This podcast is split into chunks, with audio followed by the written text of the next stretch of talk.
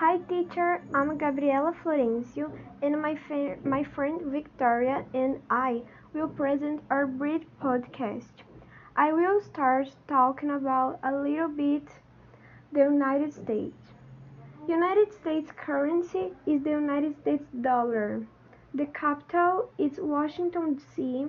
and the curiosity here is saying it is considered the land of the fast food by the big fast food companies here.